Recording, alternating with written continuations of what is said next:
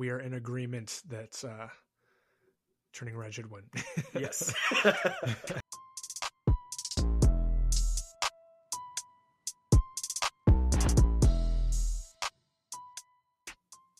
hey everybody. we're we're kind of excited on this one. I'm um, Gary. And I'm Skylar. This is Nerds Inc. And uh, all right. As you can tell, we're both really excited for this episode. We certainly are. Uh, we're talking Oscars tonight. Uh, 2023 Oscars, to be exact. It's the 95th annual Academy Awards. It's exciting, man. I can't believe it it's been is. going on this long. It really is. Um, been going on 95 years. Um, just to see how it has evolved, to see how the categories have evolved, um, to see you know some of your favorite performers, directors, writers, everybody getting you know nominated and winning. And it's like th- this makes or break people's careers and it catapults their careers too. So it's just really exciting. It's very exciting. And uh, i really honestly as i look through this list i'm pretty excited that this is the first one that we get to cover uh, as a podcast. Absolutely. Yeah this is going to be um, a really exciting year and i'm really interested to certainly hear your thoughts on you know films that maybe you haven't seen yet that you want to see and, and who do you think is deserving. Obviously everyone please keep in mind these are our personal opinions um, yes. you know on on nominees that we like and films that we like and obviously we want to expand our knowledge on that as well. We're, we're both film junkies so that's how we're doing it. Yeah and uh, definitely um, before we really jump into this feel free to leave your comments on you know what you think are about our opinions, uh, as well as like what your opinions are on each category that we go over. And uh, yeah, um, this is going to go up on YouTube. So for those of you who are on YouTube, leave a comment in the comment section below about that as well. So, All right. Skylar, you ready to jump in and tackle this first one? Let's do it. So, yes. So, uh, the first category, and we're not going to be touching on every single category. That's an important caveat here. There's too many, and we would probably need at least two or three full pods uh, episodes to to really appreciate the uh, the gravity of how many awards there are. It's like a you know four hour ceremony, if I'm not mistaken. Yeah. Uh, but uh, yeah, on March 12th, that is when the 95th Annual Academy Awards will be premiering. For those that don't know, and the first thing we're going to be talking about today is we're going to be discussing the nominees for Best Actor and Best Supporting Actor. Yes. Um, I have to say, like, really just kind of kicking it off, the very first thing that really stood out to me, uh, Austin Butler for his role in uh, Elvis. Mm-hmm. Um, I didn't watch that, um, but I did see quite a few clips on it. And to be honest with you, he almost was Elvis. Like it was almost mm-hmm. like he, he was Elvis incarnate, in my opinion. Right. Yeah, and I, I saw him uh, win the Golden Globe for that role, I believe. And he did. He, yes. He came out and he was like a lot of people were still unsure about him because obviously he's kind of like new to the the mainstream of of A list actors and and he comes out and he he accepts his award with his os- his um Elvis dialect that he used for that movie, and everyone was like, "What are you doing?" And he yeah. was like, "Oh well, uh, you know, I kind of blended with the character, and you know, it just became a part of me." And you know, my opinion on that is like, okay, you went a little bit too far, method, but you know, everyone yeah. to each their own. You know. Yeah, uh, I don't know if we've talked about how you and I both feel about method acting uh, on the mm-hmm. pod, but we both have very strong opinions about why we don't like it. Um, mm-hmm. So yeah, yeah, I, I, agree with you on that one. Um, we'll do a um, whole episode about method acting. we might have to at this point, honestly. what's the name that just get it off our chest? Right. But uh, right. what's the name that stood out to you uh, under the leading actor role?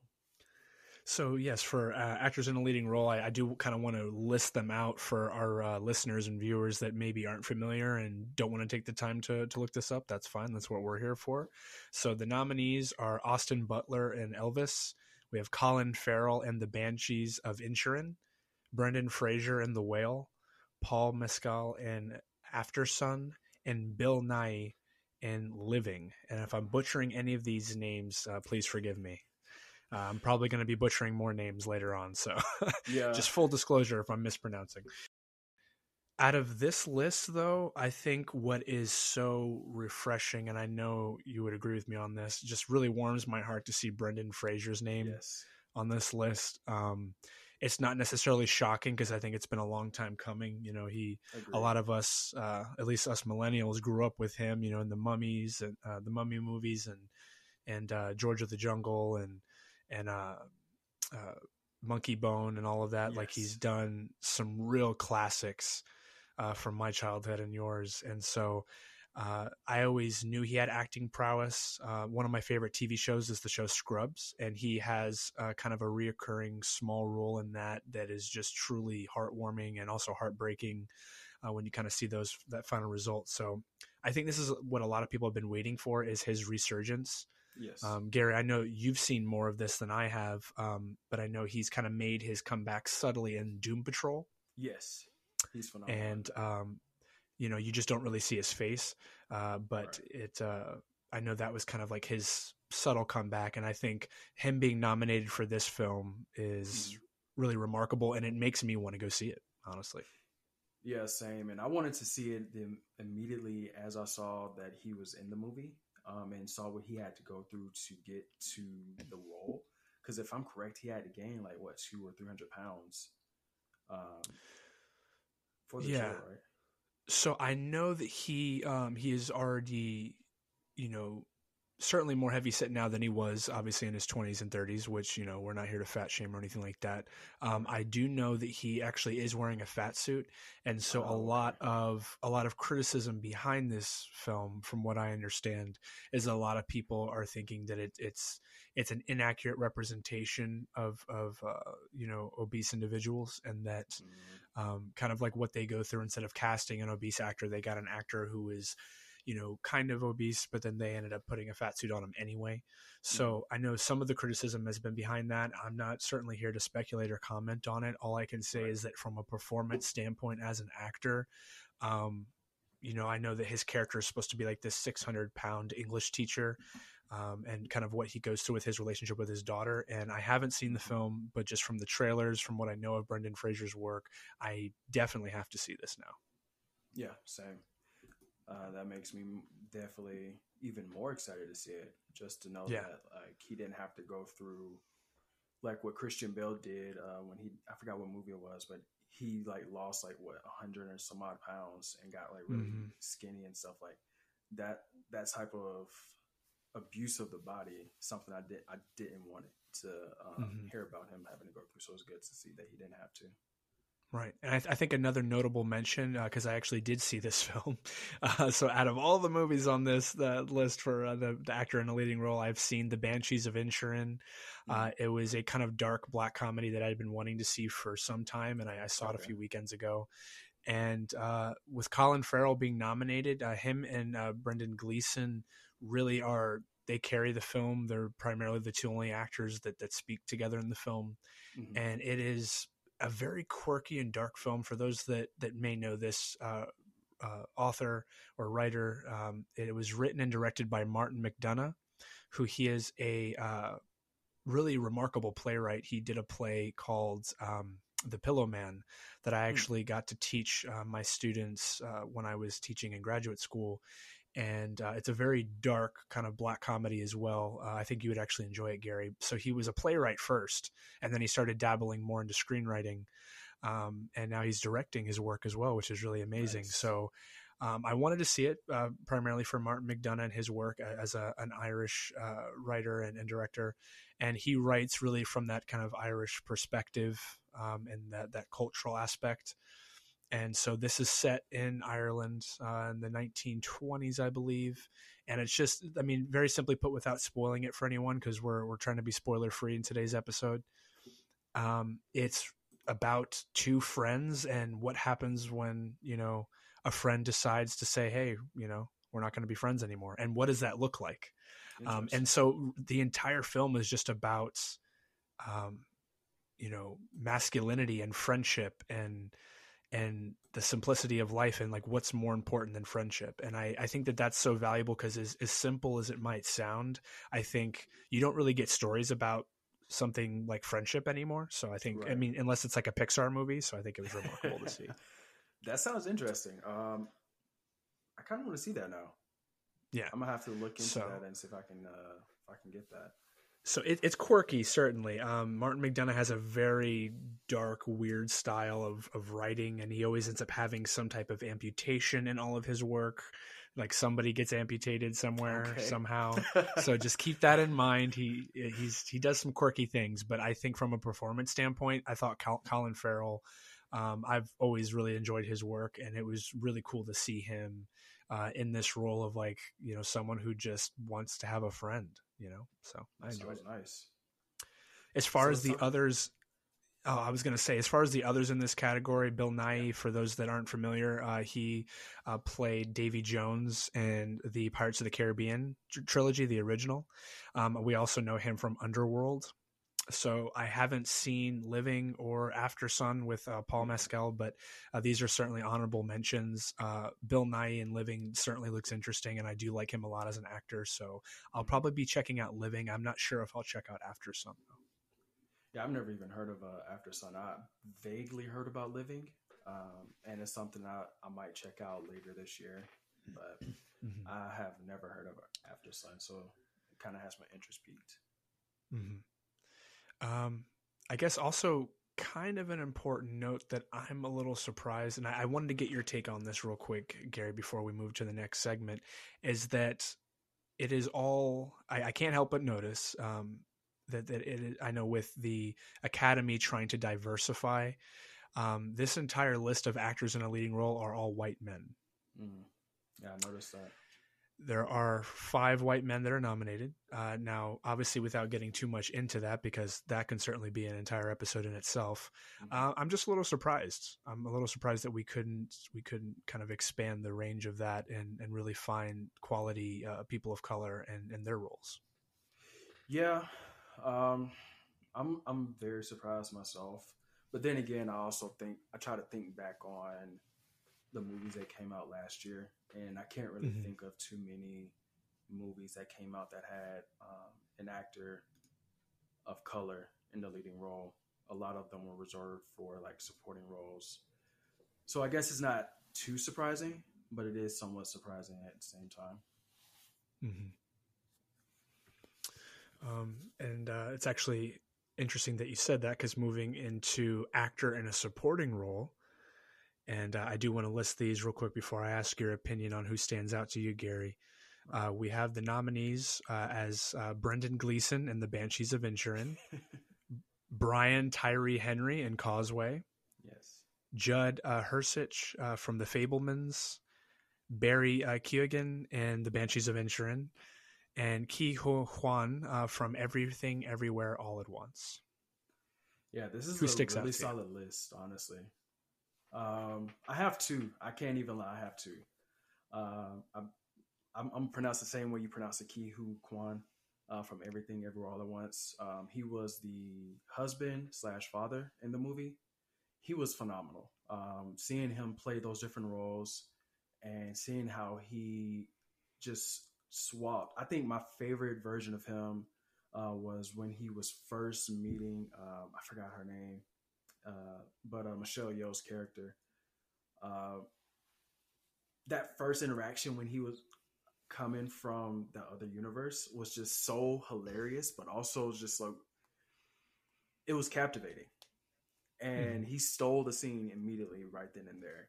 Uh, so he definitely deserves to be nominated. And I really hope he wins this be- because he was honestly one of the best parts of the movie.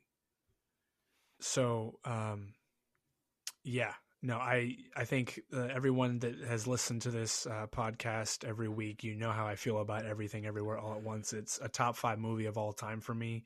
Absolutely blew me away when I saw it last year. So I'm a big fan, and I, I do hope that it sweeps the, the Oscars as much as it can. I know it has 11 nominations, which is amazing in all these different categories, but especially dominating in these uh, supporting roles and leading roles. Mhm. So certainly, I love I love this the um, the success story of Ke Huy Quan, um, just kind of making his comeback. Uh, for those that don't know, he was primarily a child actor in the '80s. Um, he did, you know, Indiana Jones and the Temple of Doom.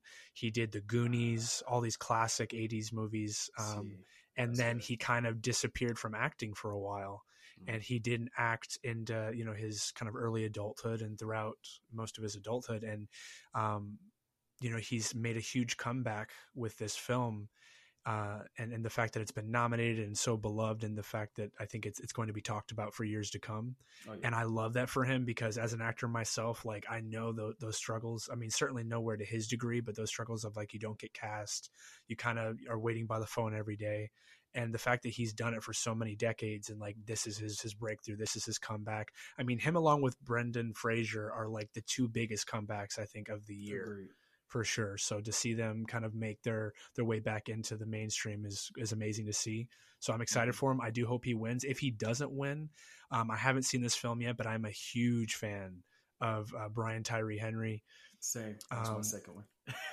good, good. Okay, so yeah, we're we're same there. It's the exact same. But right. um, you know, for those that don't know, Brian Tyree Henry, uh, actor from Atlanta, uh, the show Atlanta uh, with Donald Glover. Uh, he also is a former Broadway actor, and I'm sure he would love to go back to Broadway. Uh, but he was also on Bullet Train most recently.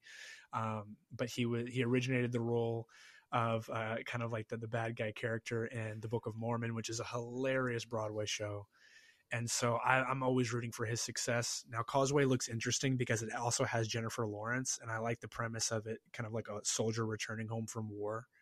Uh, yeah. Uh, so that part kind of intrigues me, and those are always really big dramas. So yeah, I want to see that movie for Brian Tyree Henry. How about you?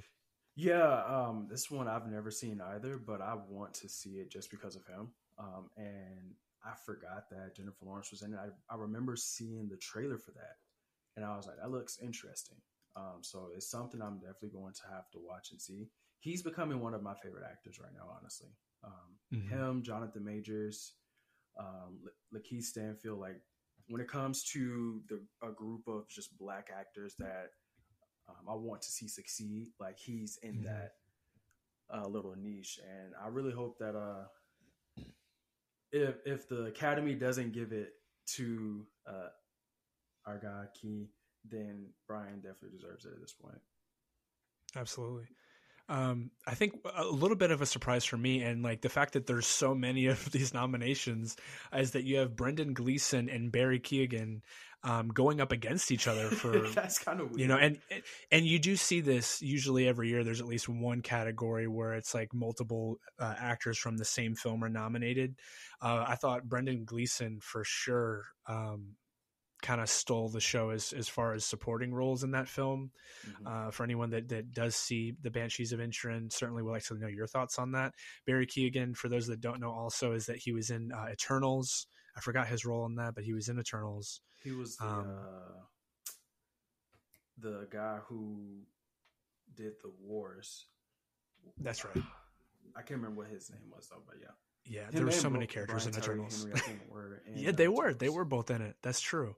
And he was also he played the Joker, and Matt Reeves is the Batman, even if it was like a small minor role. But um, so yeah, and I I thought that his character work in the Banshees of Inisherin was interesting, but certainly I I'm surprised that he was nominated. Honestly, um, you know, no disrespect to him, I think he's he's quite talented, but I certainly think that that should have only went to Brendan Gleeson, my opinion. Mm-hmm. Um, but yeah, I hope either Ke Huy Quan wins.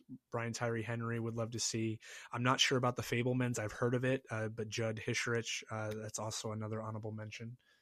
Yeah, I, I want to say I feel like um, the Fabelmans with Judd uh, Hirsch as the supporting uh, actor may be a dark horse in this one. Um, mm-hmm. I think he may end up taking it just because of the things I've heard about the Fabelmans and his role specifically. In that, um, it's one I do plan on watching. I was going to see it in theaters, but every time I went to the theaters, I was like, do I really want to sit and watch that? It wasn't that interesting for me, at least. Right, and you know, unfortunately, that's the whole thing about a lot of these Oscar-nominated films is they're typically indie films or they're dramas, and a lot of people end up elect to watching them at home. You know, they become kind of like a Netflix film that kind of blows up later, or they become um, some type of big streaming film. So uh, yeah, um, it, it's certainly interesting because it's like most people are, are going to see kind of like those big blockbusters, um, especially you know with films like uh, Top Gun Maverick and all of that. We'll discuss that soon. Um, but you know, so yeah, I mean, no, no shame if you haven't seen any of these movies um, yet. You know, you can, I'm sure, catch them on a streaming service when they're available, and we'll let you guys know when that happens. Yeah. Moving on to actress in leading role. Do you want to list off our nominees? Yeah, this one is actually the one I'm most excited for. Uh, so first off, we got Cate Blanchett in Tar, Ana de Armas from Blonde. Uh, we have Andrea Riseborough uh, and To Leslie, Michelle Williams in The Fabelmans, and Michelle Yeoh and Everything Everywhere All at Once. So, what are your thoughts? Honestly, this is this is a heavy hitting list. Like this is heavy. Um, I think this is probably the best category. Yeah. I agree. this year. Honestly, I think last year was probably the best year for actresses in leading roles because there were so many good ones. Um, like even um, there are some that could potentially have been on here that just it was just too stacked. But with what we have, um, I have to say, honestly, my first is going to be Michelle Yeoh. I, I have to say, like she just absolutely carried that movie and it's not like she was doing it solo, but she was just so good in everything everywhere all at once. It's hard to just overlook that. hmm But I feel like uh, Ana de Armas did so good in Blonde. She might she might take it. And I wouldn't be mad at that because I love me some Ana de Armas. Yeah, I like uh, Anna de, de Armas as well. The only I know the the main criticism there is apparently the film was very inaccurate to. Um, you know, the film Blonde is based off of uh, Marilyn Monroe, and apparently it was very inaccurate to her actual life. It kind of only told the darker side to her story and not Right. really the full scope of it. Like you could tell, like it was certainly um, an Oscar-looking film from the beginning. Like they're like, we're going to make this as dramatic as possible so that she can win her Oscar or get nominated. I mean, you'd be surprised. Like Yeah. a lot of films are made that way, you know, as, Yeah. as these vehicles for these actors, and so it based on kind of the reviews, and I don't always listen to reviews, but based on kind of Mhm. the reviews and from what I was hearing, is that the film itself really suffered, and that the one saving grace of it was her performance. You I mean, which that's does help. Honestly that's probably what's going to allow her to potentially win. Mhm. but I don't know. Um, I think Cate Blanchett also may be a dark horse for this one, just because we Yeah. all know how good Cate Blanchett is, and um, Yeah. I heard some relatively decent things about Tar, um, but I haven't really looked into it too much, so I can't say uh, give my full opinion on that one. Right. Yeah. Um, yeah, no, I think, you know, my pick as well would be Michelle Yeoh for uh, Everything Everywhere All at Once. Uh, I do love me some Michelle Williams, so I'm very happy to see her nominated in The Me. Fabelmans. Um, the Fabelmans, I think, is also going to be kind of a dark horse in a lot of these categories as far as I agree with sweeping um, a lot of these categories, simply because, I mean, it's directed by Steven Spielberg. Come on. right? any- anything that he directs turns to gold and anything he does. directs usually sweeps the oscars even if people are like wait steven spielberg had a movie out last year and sure enough he comes in and he sweeps the oscars That's how it always so is. um, so we'll see i think that that's going to be uh, a big hitter too that a lot of people aren't necessarily expecting but um, yeah out of these i would i would choose uh, michelle yeoh and then i guess close second probably michelle williams although cate blanchett ana de armas um, i'm not familiar with uh, andrea uh, riseborough but uh, the Mhm. rest of the categories i think all of these are very noteworthy actresses um, and yeah i think the fact that they're all nominated together is quite amazing Yeah, definitely agree. Moving and, uh, on yeah Actress in supporting role. For actress in a supporting role, we have our nominees of Angela Bassett in Black Panther, Black Panther, Wakanda Forever,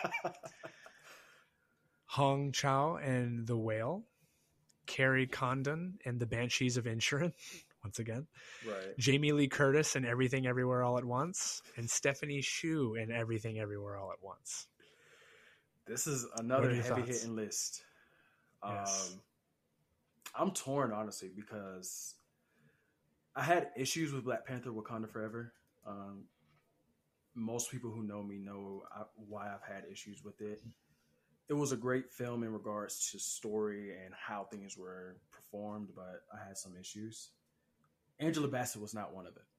she was absolutely phenomenal. She put every ounce of her acting skills in that movie. But it's hard to overlook Stephanie Hsu, bro. Like she was phenomenal. And for those of you who don't know, she was the daughter in Everything Everywhere All at Once. And my God, her, her and uh, Michelle Yeoh, they were like just going blow for blow in their acting. Um, the thing that makes their nomination so phenomenal is the fact that because this movie was multiverse, they had to perform different roles and act in different ways.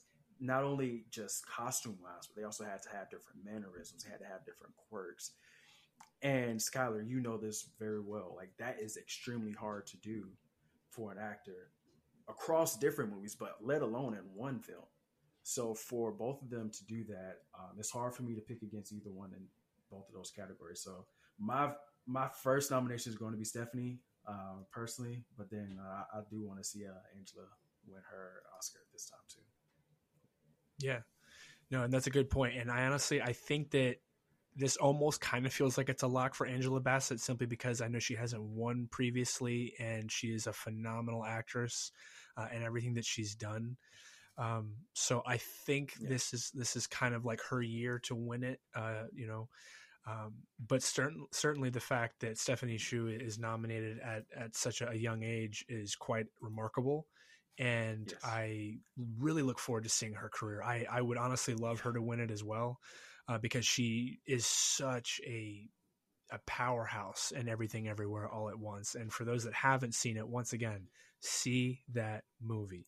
Stephanie Hsu, phenomenal. Um, and she's so like there's something so alluring about her character and the fact that she is kind of like this multiverse hopping i guess uh, villain anti-hero and right. so it's like she's she's the big bad and and there's like you can't you can't take your eyes off her when she's on screen so love stephanie uh, Hsu. and i also do agree though but angela bassett was just so captivating um, as uh, t'challa's mother um, Kerry Condon and the Banshees of Inisherin. I'm a little surprised by this. Once again, the Banshees of Inisherin is like sweeping all these categories as far as nominations go. So is everything everywhere at once. We'll be fair. Right. Um, but I thought she she gave uh, quite a good performance. Um, I I don't know if if I would have nominated her. I think she was quite talented in it. Um, I also don't know who I would re- replace her, so I kind of don't really have a huge opinion on that and obviously I haven't seen The Whale to see Hong Chau uh, in that. Right. Uh, Jamie Lee Curtis, what are your thoughts on her being nominated for the same uh, supporting role as uh, Stephanie Hsu? Uh, that actually kind of surprises me a little bit, but not too much because she also was really good in the movie, but she wasn't in it enough for me to say she deserved that nomination because she was in it for what maybe 10 or 15 minutes at max right. But when um, she was in it, you were like, "Oh my gosh, this is Jamie Lee Curtis." Yeah.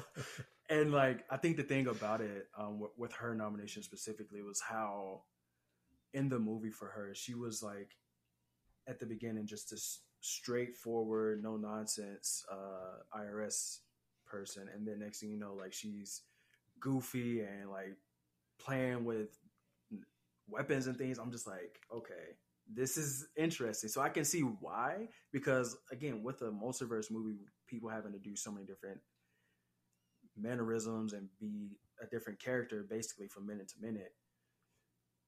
I just don't think that, you know, she probably should have been in here over maybe some of the others that potentially could have gotten there just because of her limited screen time. Right. No, agreed. Um, I love Jamie Lee Curtis as an actress, and I, I thought that she was nice and quirky and, and, powerful in this. But yeah, I was a little surprised to see her nominated as well. Uh, moving on now, we're going to go ahead and talk this. potentially, potentially. Um, we're going to be discussing the uh, animated feature films nominee. Uh, because I certainly want to get your take on this, Gary. I know you appreciate quality animation as much as I do. Yes, sir. Uh, so the nominees are uh, Guillermo del Toro's Pinocchio, which is on Netflix. Yes. Uh, Marcel the uh, Marcel the Shell with Shoes On. Uh, Puss in Boots: The Last Wish. The Sea Beast and Turning Red. Thoughts? So, I've only seen Turning Red, Um, I want to watch Del Toro's Pinocchio because I hear it's absolutely phenomenal, and I hear that it's actually better than the original. Um, so that's that's promising. Um, I've never even heard of Marcel the Shell with shoes on. That sounds weird, so I might watch it one day. Puss in Boots has been getting a lot, a lot of positive reviews. Um, I think it has like a ninety percent on uh, Rotten Tomatoes right now. Um, Wow. across the board for both critics and fans. So I think that one is probably gonna, it's probably gonna win, honestly. Um, and then again, I've never seen or heard of anything about the Sea Beast. Personally, I want Turning Red to win because I feel like that movie was unjustly hated on when it came out, but it was absolutely phenomenal. And I think Disney, for like the last two years, maybe three years, has been doing really well with telling stories about the relationship between parents and their children. And so this one definitely deserves it. Um, but yeah, I, I would say personally, I want Turning Red to win just because I that's the one I saw. But I feel like Puss in Boots is going to win. That's surprising. I know usually Pixar kind of sweeps this category every year. Pixar does really well. So, um, also like you, the only one I've seen on this list, unfortunately, is Turning Red. I love Turning Red. I mean, I think it was much a much more accessible film. I know The Sea Beast um, and Guillermo del Toro's Pinocchio are both Netflix films, so that should have been easily accessible for me to see. I haven't seen them yet, but they're both on there for those that want to see it. Um, one that I'm kind of surprised uh, to see is Marcel the Shell with shoes on. It looked like a really cute, kind of funny film because I, I know that character. Uh, I, I can't, for the life of me, uh, place where I've seen it before, but I, I know Mhm. the character is is quite uh, kind of cute and quirky. So I really want to see that movie. That's one movie where I don't think it's going to win, but I do really want to see it. Right. Uh, Puss in Boots: The Last Wish. I'm a little surprised that it's doing as well as it has, uh, as far as being a Shrek spinoff, and I believe it's the sequel It is. uh, to another Puss in Boots movie. Yeah, and I, I didn't even see the first one to be completely honest. Um, I'm not a huge fan of spin-offs just for the sake of them, and I've kind of felt like that's what the original was for Puss in Boots. But I, Mhm. obviously, I love the original Shrek and, and that series. And um, so, yeah, I, I think out of these uh, films, I would really want to see The Sea Beast, Marcel the Shell with Shoes On, uh, Pinocchio. Um, and honestly, I'm probably going to pass on Puss in Boots, to be completely honest. that makes two of us. Honestly, I I stopped watching any of the Shrek movies after the second one. Um, Yeah. After that, I was like, yeah, I'm done because to me it's the same jokes over and over again. So we are in agreement that uh, Turning Red should win. Yes. Moving on to cinematography, Gary, you want to list our nominees? Yes, this one is going to be fun. So, first up, we got All Quiet on the Western Front, which is by James Friend. Uh, we got Bardo, False Chronicle of a Handful of Truths. Very long title. uh, that that one, uh, Darius Khondji. Uh, Elvis, uh, that one was done by Mandy Walker. And we have Empire of Light, Roger Deakins. And then we have Tar, with Florian Hoffmeister. Now, I just want to mention these are the cinematographers, the lead cinema, cinematographers um, that are getting these nominations, if I'm correct, right? Yes. Yes. So, for those that aren't familiar with what cinematographers do, they're responsible for all of like the shots of the film, uh, making sure that uh, things are obviously balanced. But anytime you see like a really cool shot with, you know, lots of color, lots of light, or lots of darkness, shadows, they're in charge of all of that the lighting, um, the shadows, um, the contrast, the, the the kind of the picturesque images. You know, if you see kind of like a landscape shot or like a shot of a city street or anything like that, all of that comes from this from the cinematographer, and so they have to have a really good and keen eye. Um, so it is a very important uh, role to have, and the best directors will always work with the best cinematographers. yes. So, what are your thoughts So on what's- these uh, nominations? Yeah. Um, honestly, I, I kind of have a bone to pick with this list, and I think you know why. I know why because, Because- we feel the same way. right. We're, we're too similar for those that are listening. Yes. Right. Um, no, I am very upset that the Batman is not Really? nominated for cinematography, uh, simply because it has the same cinematographer, and I'm trying to look up his name the cinematographer who um, won for Dune last year is the same cinematographer for the Batman, mm-hmm. and he won it for Dune. And I kind of feel like because he won it for Dune Part One, they're like, okay, you've won it. You know, we're not going to nominate you again, at least yeah. next year. And that's really what it felt like to me because he is truly, arguably, um, the best cinematographer um, in Hollywood. And I have to look up his name because I'm going to feel like a tool if I don't know his name. While you're doing that, I will say, um, just for the chasing scene alone between Batman and Penguin, that scene alone should have got him nominated because it was so mm beautifully crafted. And then, as you all see in my background, the Batman walking from the explosion towards the Penguin's car, like that scene alone, that little shot, should have gotten him a nomination. So his name is Greig Fraser and yeah, he did the cinematography for Dune, and he's also doing Dune Part Two, and then he also did the Batman. And honestly, um, between Dune and the Batman, it is truly some of the best cinematography I've ever seen. Some of the most remarkable shots, like shots that like I can still picture in my head yes. after seeing these movies over a year ago. And I think that that's really saying something because mm-hmm. it's those images that stick with you if you're a really big movie fan. So I am very disappointed that he didn't win, or that he's not nominated, I should say. Um, but we should talk about who is nominated. and so, um, out of these options, um, uh, the fact that Elvis is nominated and Mandy Walker is the cinematographer for Elvis, uh, because I'm a big Baz Luhrmann fan and I love how Baz Luhrmann kind of interprets these hyper uh, fantastical visual shots. Uh, I do think that there's a high potential that Mandy Walker wins simply because she's working with Baz and also because of uh, Baz's kind of crazy imagery that he likes to use. And I know that Mandy's quite talented in that regard. Um, so I, I, certainly hope that she wins. I haven't seen Elvis yet. I do have it and I, I want to check it out. Um, and I'm kind of worried with this list only because I feel like All Quiet on the Western Front might win, only yeah. because all these like war films typically sneak in and they'll, they'll steal cinematography. yeah. You know, they'll, they'll usually win best picture, they'll win cinematography. And so I hope that's not the case here. I haven't seen All Quiet on the Western Front. I know that's a Netflix film. I do want to see it. So certainly no disrespect there, but I hope that I hope that Mandy Walker wins for Elvis. Yeah, I can't really speak too much on any of these. Um, I haven't seen any one of these movies at all. I will say that I feel like All Quiet on the Western Front, just because of the trailers that I have seen of it, it looks phenomenal. It looks absolutely beautiful. Like like you, I think it might win just because of that. But again, I haven't really seen them, so I can't really give my full opinion on it. And I know, I know, I'm failing the podcast. How can you not have seen no, at least one of the movies on a Oscar list? But hey, I'm working on it. you are. And and which of these movies do you really want to see? Uh, I will have to say Empire Light kind of strikes my interest just off of the title alone, but I'm leaning more towards Elvis just because I've heard so many good things about it.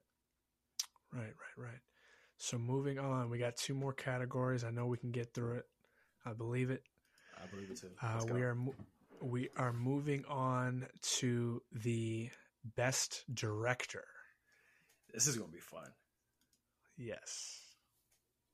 So, for those that don't know, uh, it is quite uh, traditional for the Oscars to whoever wins Best Director typically will win Best Picture, or what is kind of you know the movie of the year according to the Academy Award is called Best Picture. Yes. So, Best Director and, and, and, Best Picture typically go hand in hand, although that doesn't always happen. Mm-hmm. So, I would be in- interested to see if this is one of those years. Um, for our nominees, we have Martin McDonagh for The Banshees of Inisherin. Everything Everywhere All at Once by Daniel Kwan and Daniel uh. Uh, the Fabelmans by Steven Spielberg.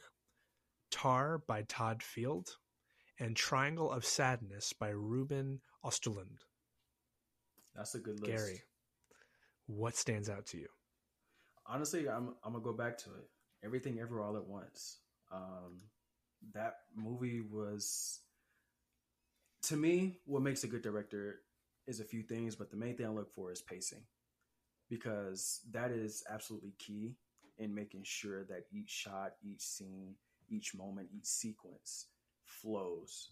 And I have to say, Daniel Squared, uh, really did their job with Everything Ever All at Once, um, especially since that's the only one I've seen in this list. um, I can personally attest to the great directing that was done in it. Um, but honestly, you can never go wrong with Steven Spielberg. He's won so many Oscars. it's quite quite remarkable. Um, yeah, no, I um, out of this list, I am really pulling for uh, both Daniels, and I, I, love your nickname for them, Daniel Squared. I think they would appreciate that if they if they haven't heard it before, they should right. use it. Um, they're both so incredibly talented directors, and and the fact that this is such an original film, uh, mm-hmm. it's you know new IP from scratch. Um, the, the, like the premise of it seems so out of this world wild and then you see it and it just flows so better uh, it flows so beautifully mm-hmm. and i think it's honestly going to have a cult following for a long time so obviously yes i want them to win um, martin mcdonagh for the banshees of inisherin honorable mention uh, because i do think that there's a lot of sh- beautiful shots of the irish countryside um, and a lot of kind of the the home lives of these characters in the 1920s in Ireland. Mm-hmm. Um, so that that's certainly an honorable mention. I do honestly think that this might be one where Steven Spielberg kind of swoops in though and wins for the Fabelmans. You know, yeah. as much as I don't want it to happen, um, Steven Spielberg is such a powerhouse, uh, yeah. and I, I, no discredit to him at all. He's one of the best filmmakers of all time, certainly. Um, uh, Todd Field for Tar. Haven't seen Tar. Want to check it out uh, for uh, Cate Blanchett or um, Triangle of Sadness, I'm not familiar with, uh, but certainly an honorable mention there. So, yeah, I think we're in agreement. Um, you know, with me only having seen two films on this list, I definitely would love to check out The Fabelmans and Tar. Uh, Triangle of Sadness, I'm not too familiar with, so I don't know if I'll actually make it to see that, but I'm going to see at least two more of these. Yeah, and I think the uh, the one thing that you and I both can kind of agree on is that this list, if Spielberg wins, everything everywhere all at once has to win Best Picture. I would hope so. I really would. You want to go ahead and jump to the nominees for that one? Oh yes. So the one that everybody's been waiting for, right? Because this is what what Gary and I talk about all year long. I know I talked to several friends about this. Is the Best Picture nominees? Uh, this is always kind of the the creme de la creme, if you will, of the Oscars. This is always saved for towards the very end of the ceremony. They make you wait for it.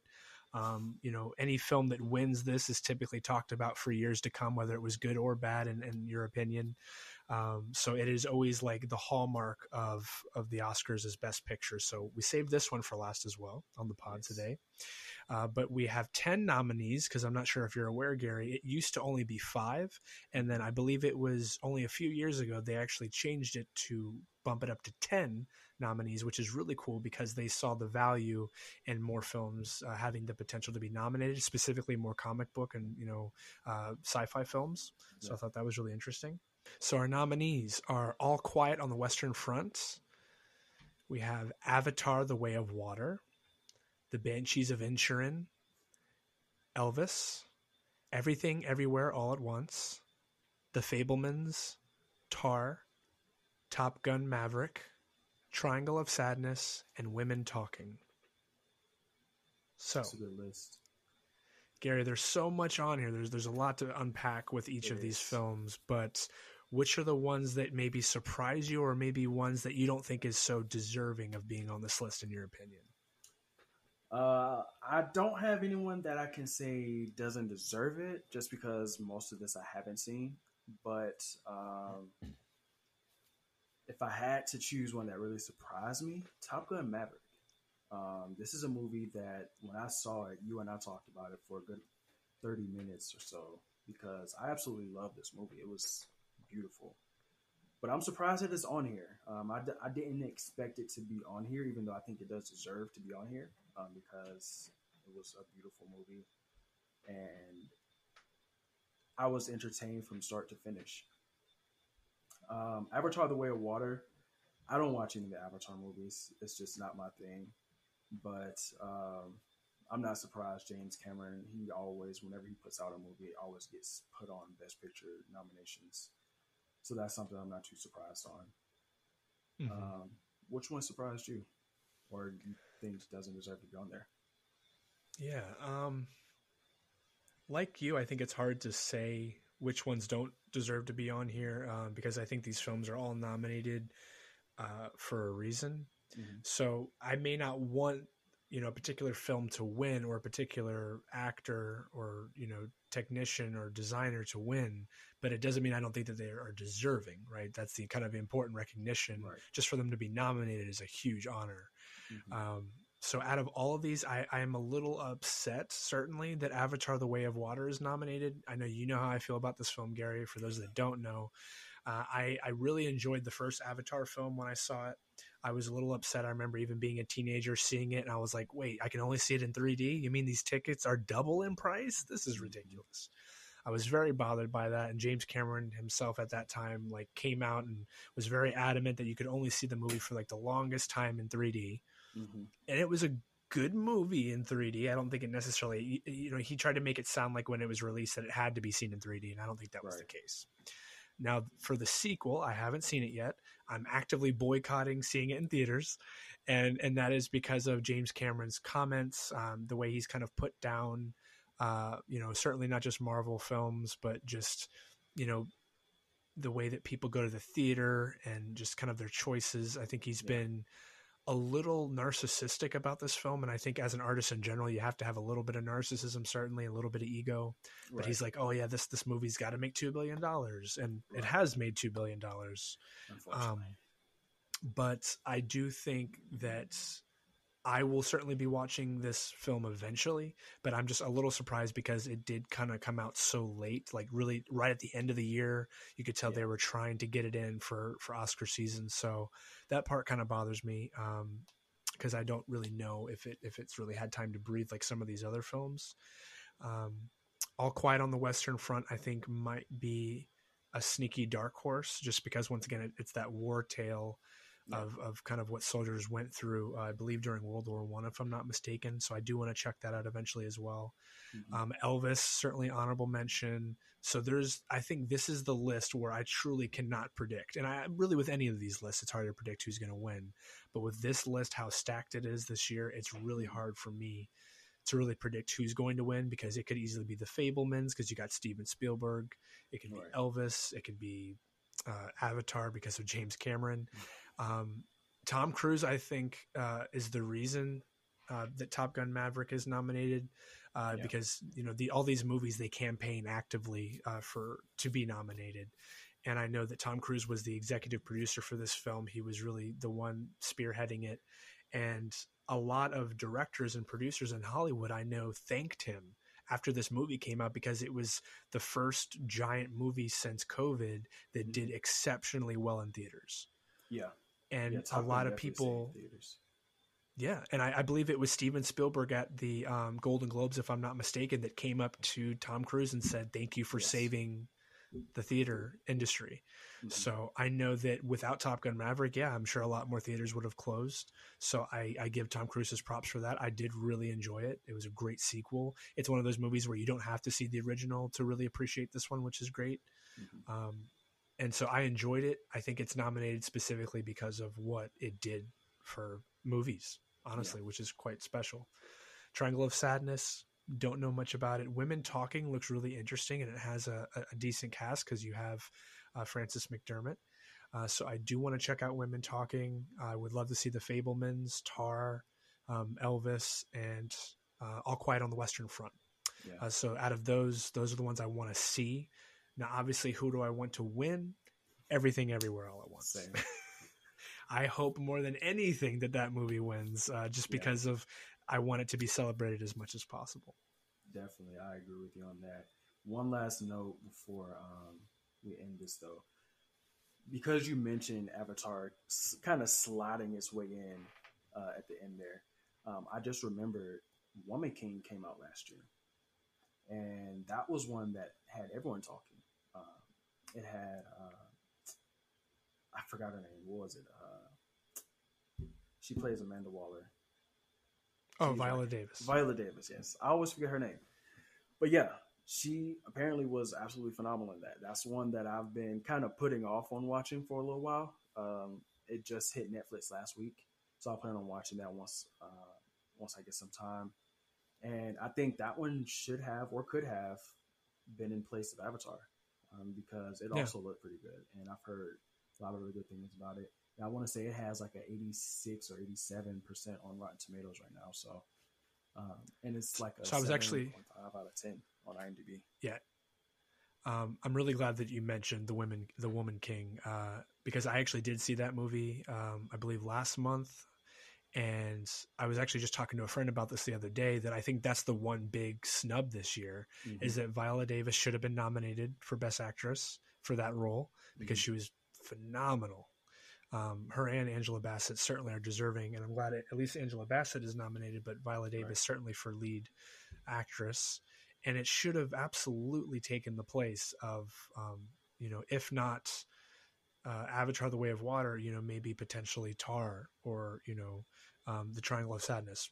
Once again, no discredit to those films. I have not seen them, but the The Woman King was a very powerful film Mhm. and it was fast paced. Um, I know some critics called it kind of like the modern or you know this generation's version of Gladiator, Mm. and it had that same feel. Like the stakes were just as high.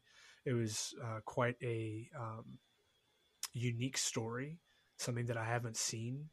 And I mean, the acting in it was just brilliant. Uh, cinematography, music. Um, that's that's a movie that I definitely think was snubbed in, in so many categories. So I agree with you. I think it, that it should have been nominated. And when you do see it, we're going to have to review it because I'm sure our listeners would love to hear your thoughts on it. Oh yeah, definitely we have to. Uh, that Yeah. one uh, sounds like we're going to have to also do a, a review on um, Megan and uh, Everywhere, Everything All at Once because yeah, we have a we have a lot of topics to talk about with those. Yes. um, and you know, w- once again, everybody, uh, you know, this is coming from from two people who genuinely care about everything, uh, everything that art has to offer. Um, but specifically with film, we both love movies. Now, obviously, we haven't seen a lot of these films that are nominated, but that's why we're talking about this. For those of you that have seen some of these films that we mentioned that maybe we didn't talk about enough or that we haven't seen, let us know. Talk about it in the comments. Leave us a, review. Let us know what you think um, about these films or about you know your favorite. You know who do you want to see win Best Actor, Best Actress, Best Picture? We would love to hear your thoughts. Um, let us know. Uh, and once again, these are just our opinions, right? So we're here to talk about it. And um, yeah, It's been fun with Skyler, always. Um, once again, everybody, I'm Skyler. and I'm Gary. This has been Nerds And- Inc. That's right. See you guys next week.